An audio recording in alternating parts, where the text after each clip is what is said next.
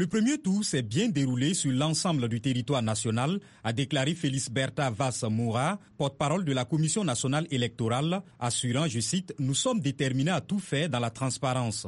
Le camp du président sortant, José Mario Vass, qui brigue un second mandat, a dénoncé un bourrage d'urnes. José Mario Vass se présente en indépendant. Son camp a mis en cause le PAIGC, parti majoritaire au Parlement. C'est faux, il n'y a pas eu de bourrage d'urne, a rétorqué la porte-parole de la Commission nationale, expliquant que le vote anticipé des militaires jeudi a pu prêter à confusion. Le chef du PAIGC, l'ancien premier ministre évincé par le président Vass en 2015, Domingos Simos Pereira, a affirmé qu'il respecterait le résultat. Des échauffourées ont été signalées dans plusieurs localités, mais aucune violence majeure n'a été rapportée. Le dépouillement a commencé hier. Les premiers résultats sont attendus ce mercredi. Si aucun des 12 candidats n'obtient la majorité, un second tour est prévu le 29 décembre.